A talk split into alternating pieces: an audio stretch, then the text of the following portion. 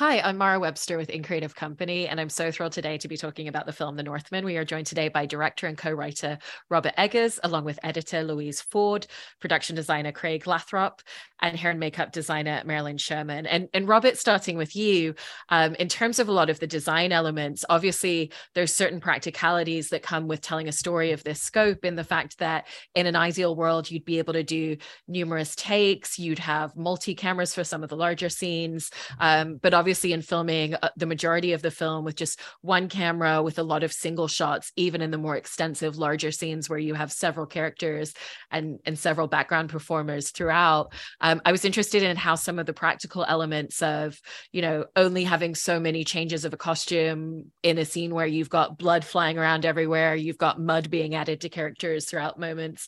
Um, how elements like that informed some of the ways in which you told this story and some of the ways in which you approached filming certain scenes throughout the film.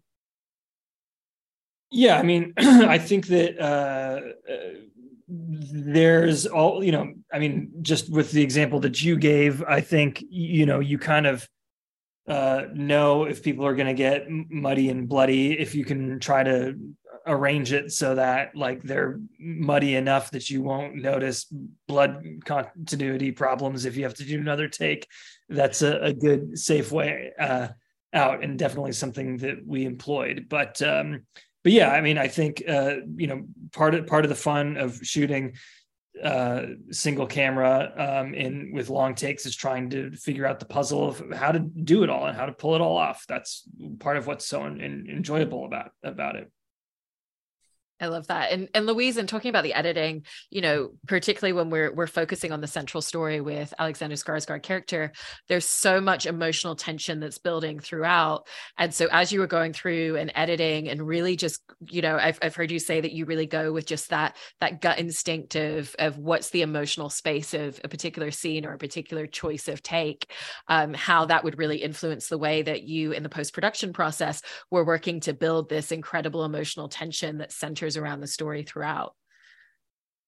I mean you know it's in the script. It's my job to uh just when i'm looking at performances feel the authenticity you know.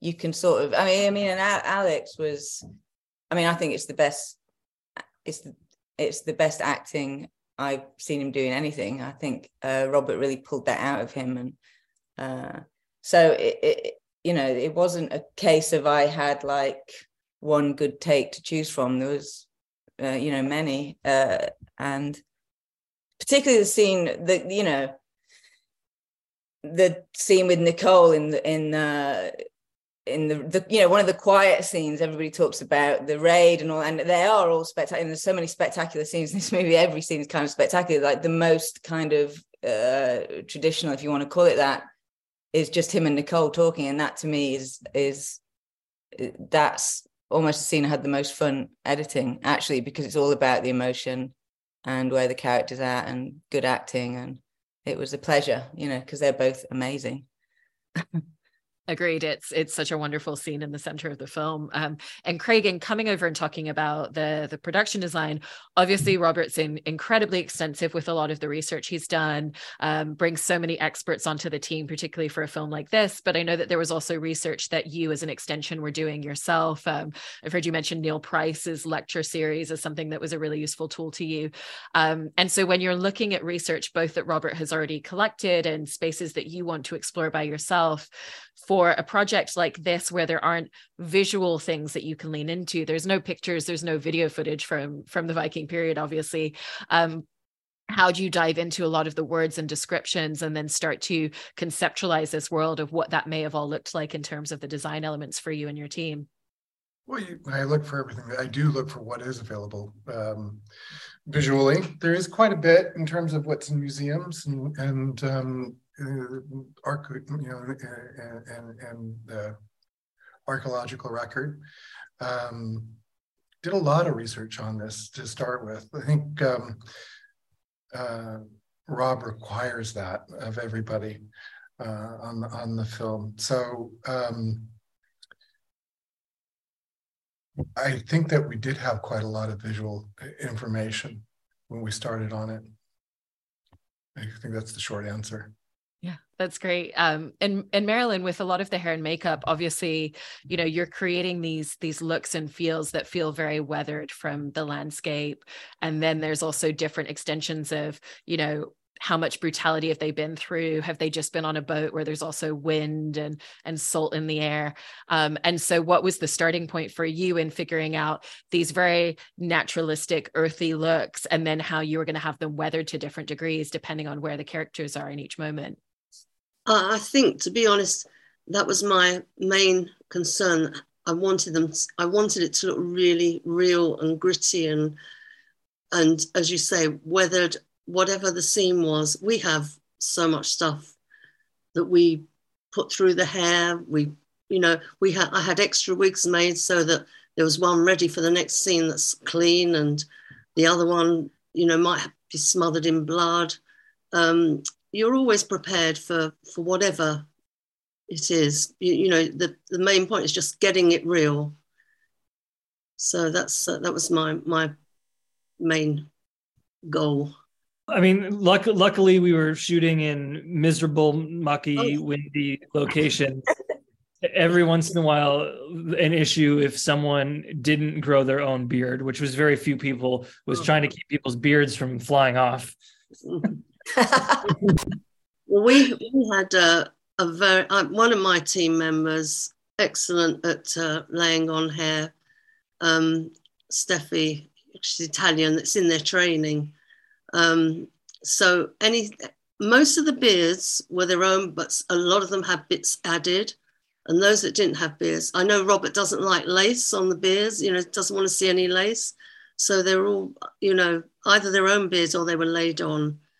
So it's always easy to lay on a bit more, you know. Amazing. One hair at a time. And Robert and Louise, and coming back to the post production of the film as well, it was such an extensively long period. Um, once you include the shoot of the film plus the actual editing time period, I think it was about 14 months um, of creating rough cuts and then going deeper into to the final cuts. And, and obviously, that's a space where you're really figuring out the pacing, the rhythm, the emotional scope of scenes very meticulously and going back and forth on certain moments. And so I was interested from from when you first started putting together initial rough cuts to kind of looking towards later in the process um, some of the kind of moments that you were really finessing and and were a little bit more challenging to find certain beats on with the two of you? I mean all you know lou you can follow up with more detail. I think you know almost every movie ever made like the beginning's too long you know and almost movie ever every movie ever made like you need to like focus it down even more to the central protagonist. And i think like you know there's i'm lou thinks something more interesting to say but i but certainly that that was you know part of this journey that everybody kind of goes on when when they're in the post process. Yeah i mean i think i was we were thinking the same thing. It, it was the open you know it's the beginning and the ending. Yeah. With every film i work on roberts uh, uh, uh, and all the other directors i work with it's always the beginning it's always the beginning and the ending you know um because obviously what you find you know they're over they're overwritten. A lot of times the openings are overwritten because uh you know when you see it on the page I mean then what happens is when it's shot when it's filmed so much of the story is in the visual uh that you're getting that you find you don't need you know uh, in our case there was there was more of Willem being you know acting the fool in the banqueting hall when the king arrived back and he, we know Willem's so good that you get his character in like the small piece of that scene that we have in the film. That's all you need, you know, to get uh, the world. And then the ending, uh, the ending's tricky. On the ending was tricky on this one because you know, the spoiler alert, the hero dies in the end, and that's a difficult. That's a difficult. That's a tricky thing uh, to leave an audience with because you want them to feel still satisfied, you know, with the ending of a story. And it's always always a, a bummer when the hero dies in the end, you know. So we spent a lot of time shaping that to give people some kind of feeling of, you know, release and like uh, it was a. I mean, it's not a happy ending, but it's it's more of a, a, a, what's the word? I'm the I I've lost my words. It's well, uh, it's i mean for amleth it's a happy ending. And Yeah. so and so that's something for people to chew on. But it's also you know it's up, i mean i was going to say uplifting in a sense that, that visually you know that's that end shot of the valkyrie carrying him off to you know valhalla is such a beautiful shot anyway and the music and everything. So it all sort of conspires to make you feel like it's a satisfying ending you know if not you know 100% happy but it's a robert eggers film what do you want? They all die in the end you know. It's it's true of the time period as, as well. It's true to the story you know let's be real you know. I mean obviously film real life two different things of course um but if you if you follow the the again following the authentic line of the story if you follow how the you know the story comes out of the characters as it does in all the best films. You know you follow the character um and it tells you the character tells you where the film's going to end you know and you know a lot of times when you have an interesting complex character it's not necessarily going to be happy ever after is it? Just like real life.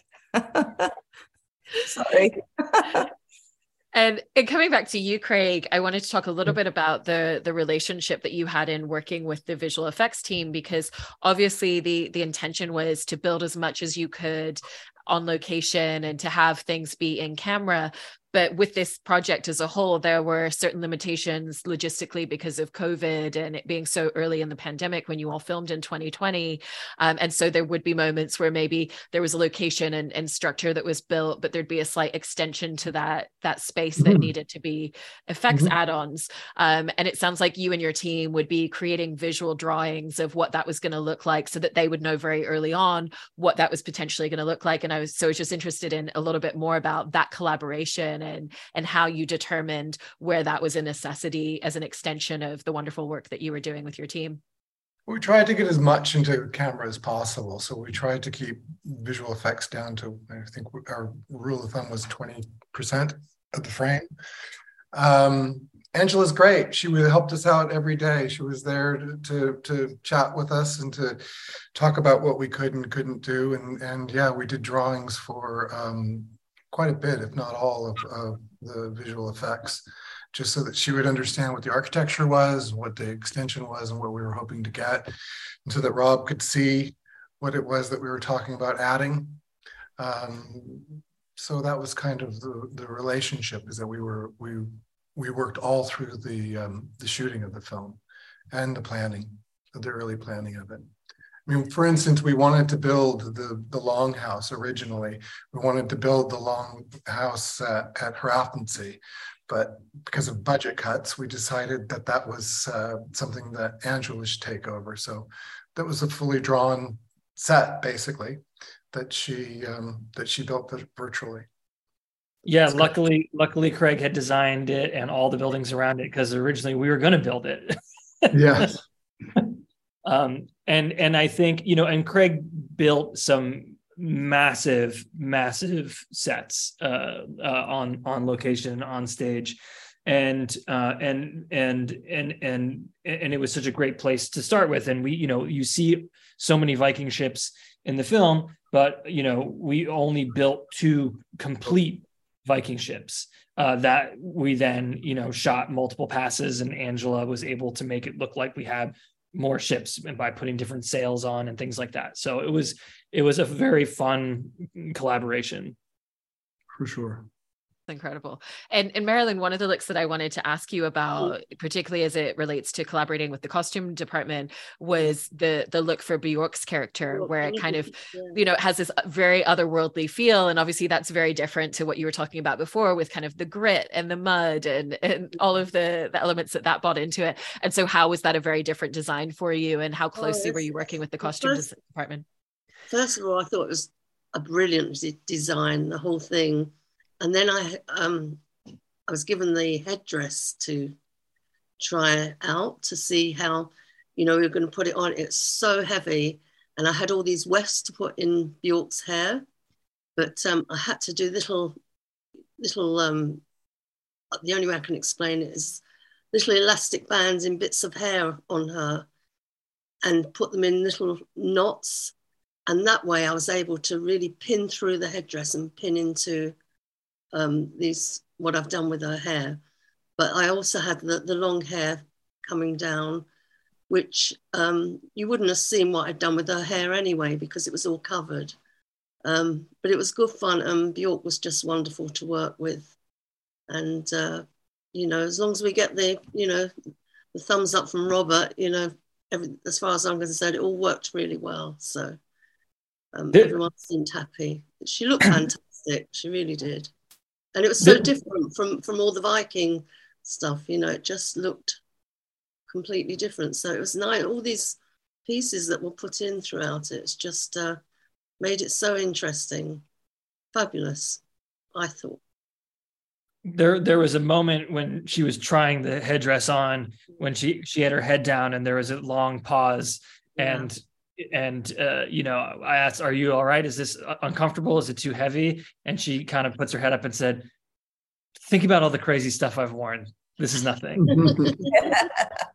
Yeah oh, she was really lovely that's amazing and i kind of you know touching a little bit further on on research elements for all of mm-hmm. you um you know I, I, think there's something that craig's mentioned about this project with production design and and how a lot of the times it's letting the research guide choices that you're making but every now and then there's an idea that you have where you're almost looking for the research to back that up and, and in your instance craig i think it was um you know a lot of floorings being wooden but having a specific idea for one of the mm-hmm. locations where you really wanted a stone floor um, and so for all of you i was interested interested if if that was a space where there were certain times where you were looking for certain details to kind of solidify an idea that you maybe had for a visual aspect within the film.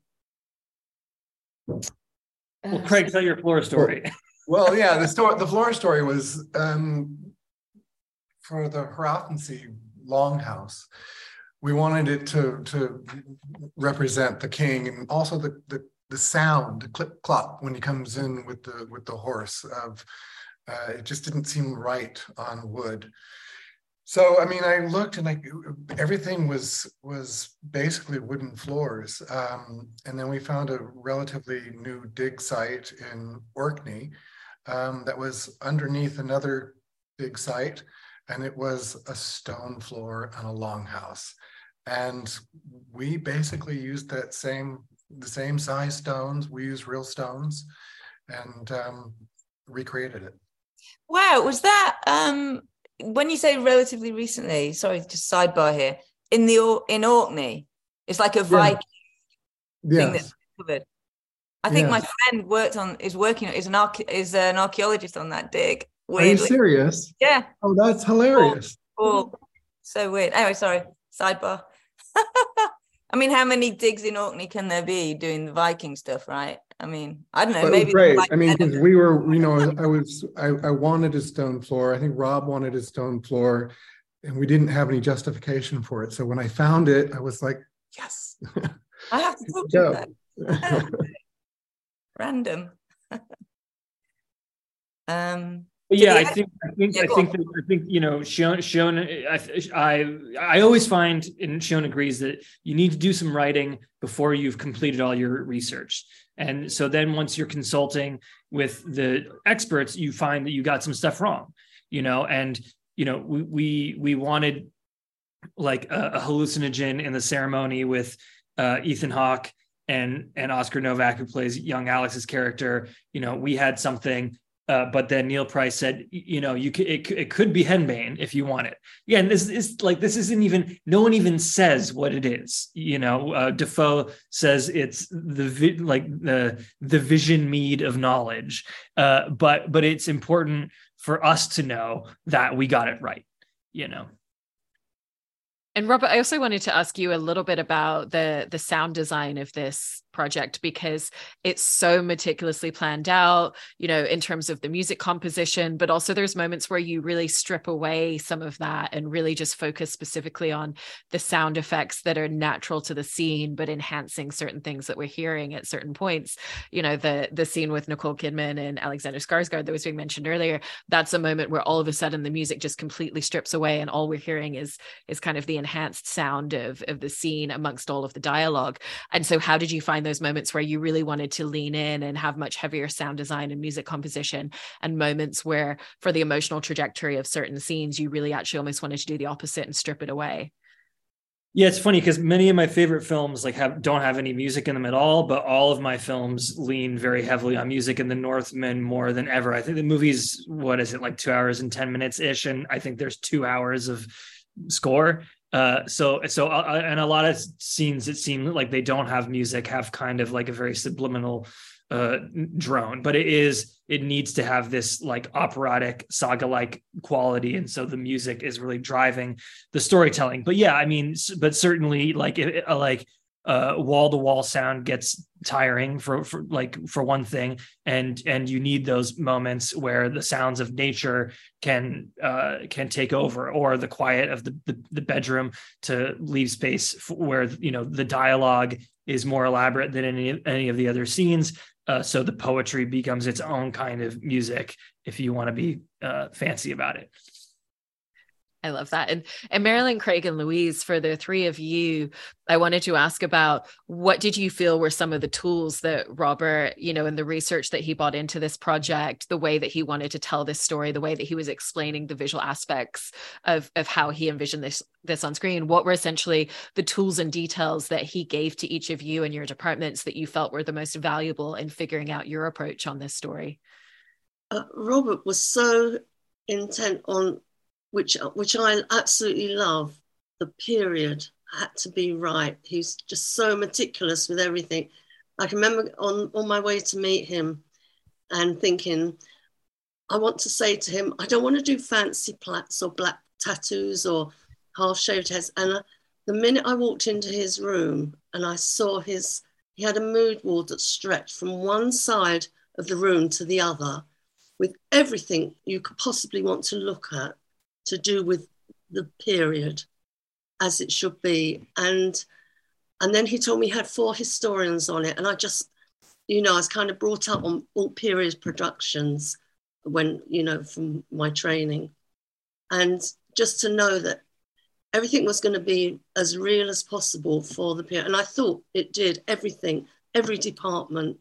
I, I just thought it was the look, the whole look of it was wonderful. So you know, we just try to contribute to that. Yes, um, contributing. When um, if you if you're working on a Robert Eggers film and you're going to bring in a prop, come with the research to show where it came from um, and its provenance. Um, mm. Very important. And then you know, yeah. reams and reams of, of, images that that mm. he brings and, and you share, and that's great. And that's how you you find it totally agree. I mean, for uh, for me, it's more like I mean, I get you know, the, Rob and Jarin meticulously storyboarded this movie, like because you know, uh, to survive. yeah, right. But um, I was the first time that you'd done like the whole movie. You know, before you would do on the other film, previous films, you you'd storyboard the complex scenes, perhaps um uh but you know and i looked through that i looked through that before they started shooting and but w- as soon as i start getting the footage in it, it kind of i don't really look at it unless i'm stumped by a scene because the way that uh rob and Jarin shoot it is it's you know it tells me how to edit it the scene. So um but you know throughout the whole process it's sort of you become you know reading norse myths and you know listening to podcasts. And i mean it just sort of becomes all encompassing you live in that world. My you know i had like a little viking ship with with sweets on my edit thing. And everything was you know it was you just become immersed in this world. And uh it's that's the fun of working on these you know working on robert's movies. You you know the the audience is transported to this amazing world but you know all of us that are working on it we're in that world to, you know to an extent obviously uh, i don't go home and like practice my axe throwing or anything like that but but uh, you know it's always a great um it's just such an he always chooses such interesting, uh, you know, time periods and culture, and and it's a pleasure to get lost in it. You know. Mm.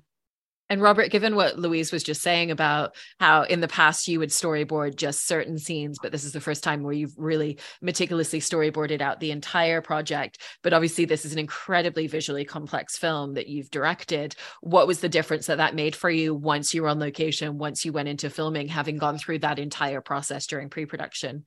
I mean, it's just, you know, Jarin and I had didn't have the experience to make this movie at all and uh, and and and nor you know and we went from making uh, you know a very tiny film to like a, a, you know a reasonably small film to then you know as big as you can make and, unless you're you know making a comic book movie or you're Christopher Nolan. It doesn't get really much bigger than this. And and so you and and then we were trying to do these very complex shots. I understand why most films like this are shot multiple camera because the pressure of of the of the pre-production and everything that you're trying to capture is is massive. And it's so uh, it would be it would have been such a relief you know uh, to that pressure to know that we can have like two to four cameras to to kind of just cover ourselves so to speak. Uh, and what we were what we were doing was just so much more complicated. So if we had any hope of pulling it off and collaborating with all the departments and communicating with all the departments on what everybody needed to do, we had to storyboard everything. And we were working uh, with um, pr- pr- primarily with this guy, Adam Pescott, who Jarin and I are working with again, who kind of changed the way that he storyboards uh, to, to accommodate what we were doing because we ask for so many uh, drafts. Uh, you know, Jarin's particularly meticulous with with Adam, uh, and and so Adam ended up working on multiple layers on Photoshop with his hand drawn drawings in order to like tweak these these things very precisely. Um, you know, uh, so that you know I can tell the the story beats that I'm looking for, but also Jarin gets the camera framing like much more meticulously than most people would want, like in the storyboards for a tool to communicate. Um, so it was, you know, uh, we we also worked with a guy William Simpson on on a couple of the sequences, um, who was whose style was really fun for the movie because he kind of looks like Conan comic strips. Uh, but anyway, um, yeah, I mean, you know, it's like the the joy of doing a, a, movie like this is is is really the the collaboration and you know as much as uh, I'm bringing stuff to the table, you know, Craig and Maralyn and Linda, and of course the, you know, uh, uh, the historians, and then in post Lou and Robin and Seb, everyone's bringing things that I could never think of, like you know, so uh, and and and and improving, you know, my my ideas. You know, some sometimes I have very strong convictions uh, and and ideas, you know, that are not the best you know and and and and in some of these cases with you know uh, Lou and Jarin, who've been working with me since I was like 24 or something, you know, there's oftentimes they're telling me this is that's not a Robert Eggers choice. You don't want to do that, you know, uh, and that's uh, that's great. I mean, the the level of collaboration is so evident in everything visually on screen and the way that the story has been told. It's really, really remarkable how incredible everybody's work on this is. So, congratulations on an amazing film, and thank you so much to all of you for your time today. Thank you. Thank you. Thank you.